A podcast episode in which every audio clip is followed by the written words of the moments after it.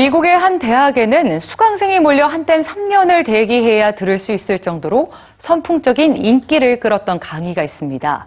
바로 죽음학 강의인데요. 사람들이 죽음에 대해서 배우는 궁극적인 이유는 더 가치 있는 삶을 살기 위해서라고 합니다. 오늘 뉴스지에선 웰 다잉, 즉 좋은 죽음이란 무엇인지 함께 생각해 봅니다.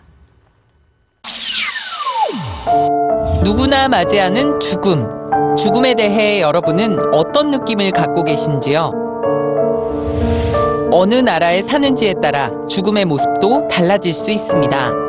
죽음의 질 지수가 이를 말해주는데요.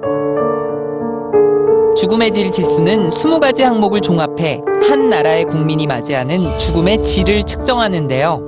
임종 때까지 환자가 느끼는 통증의 정도와 가족이 겪는 심리적 고통, 그리고 죽음을 앞둔 환자가 방문하는 병원의 수와 죽기 전까지 지불해야 하는 진료비 등이 측정 항목입니다.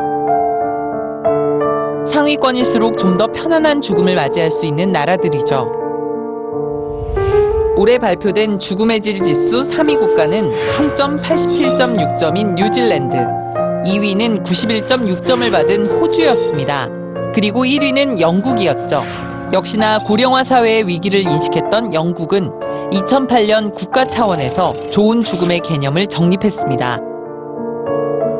좋은 삶을 누릴 권리가 누구에게나 있는 것처럼 좋은 죽음 또한 모든 국민이 동등하게 누려야 할 권리라는 겁니다. 영국이 정한 좋은 죽음의 기준은 과연 무엇일까요? 좋은 죽음의 조건은 인생의 마지막 순간을 어디에서 누구와 함께 보내며 어떤 모습으로 맞이하는가에 달려 있습니다. 즉, 좋은 죽음은 자신이 가장 원하는 장소에서 가족이나 친구들과 함께 마지막 순간 인간의 존엄과 품위를 유지한 모습을 보이며 고통 없이 맞이하는 죽음이라는 겁니다. 이에 따라 영국은 온 국민이 좋은 죽음을 맞이할 수 있도록 생애 말기 치료의 방법과 호스피스 제도에 중점을 두고 있죠. 여러분이 상상해온 죽음의 순간은 과연 좋은 죽음에 얼마나 가까운지요?